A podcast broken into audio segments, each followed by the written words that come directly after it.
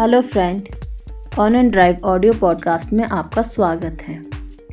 आज मैं आपके लिए एक कहानी लेकर आई हूँ, आत्म सुधार। एक बार एक व्यक्ति दुर्गम पहाड़ पर चढ़ा। वहाँ पर उसे एक महिला दिखी।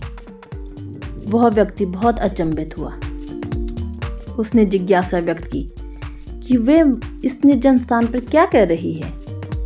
उन महिला का उत्तर था, मुझे अत्यधिक काम है। इस पर वो व्यक्ति बोला, आपको किस प्रकार का काम है? क्योंकि मुझे तो यहाँ आपके आसपास कोई दिखाई नहीं दे रहा।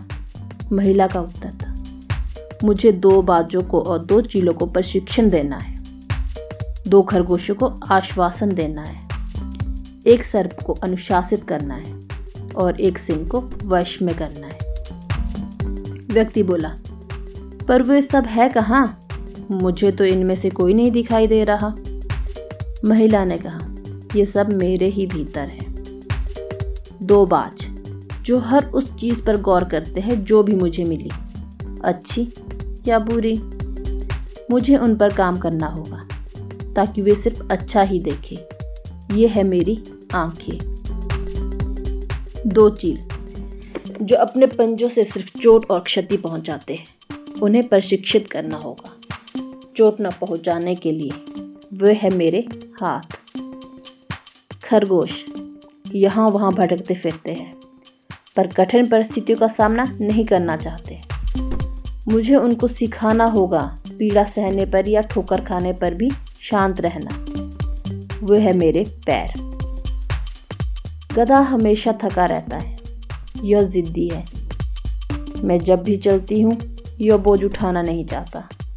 इसे आलस्य पर माँ से बाहर निकालना है। यह है मेरा शरीर। सबसे कठिन है सांप को अनुशासित करना। जबकि यह बत्तीस सौ लाखों वाले पिंजरे में बंद है।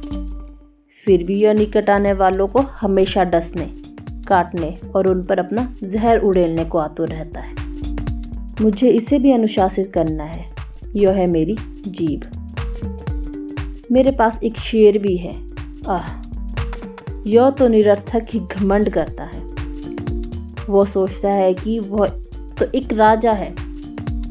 मुझे उसको वश में करना है। यह है मेरा मैं। तो मित्र, देखा आपने? मुझे कितना अधिक है। सोचिए और विचारिए। हम सब में काफ़ी समानता है। अपने ऊपर बहुत कार्य करना है तो छोड़िए दूसरों को परखना, निंदा करना। टीका टिप्पणी करना और उस पर आधारित नकारात्मक धारणाएँ बनाना। चलो पहले अपने ऊपर काम करें। धन्यवाद।